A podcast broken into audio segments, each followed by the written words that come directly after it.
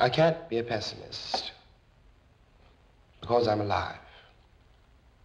To be a pessimist means that you have agreed that human life is an academic matter. So I'm forced to be an optimist. I'm forced to believe that we can survive whatever we must survive.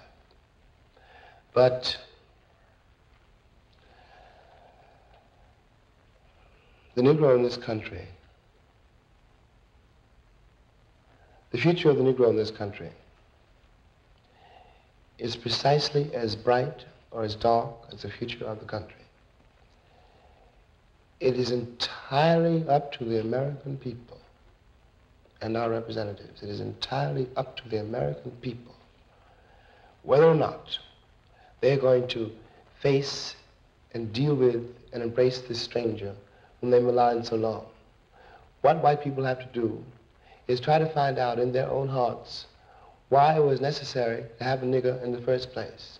Because I'm not a nigger. I'm a man. But if you think I'm a nigger, it means you need it. The question you've got to ask yourself, the white population of this country has got to ask itself, north and south, because it's one country, and for a Negro, there is no difference in the north and the south. There's just you know, a difference in the way they, in a way they castrate you. But, that's, but the fact of the castration is the American fact. If I'm not the nigger here, and you invented him, you, the white people, invented him, then you got to find out why.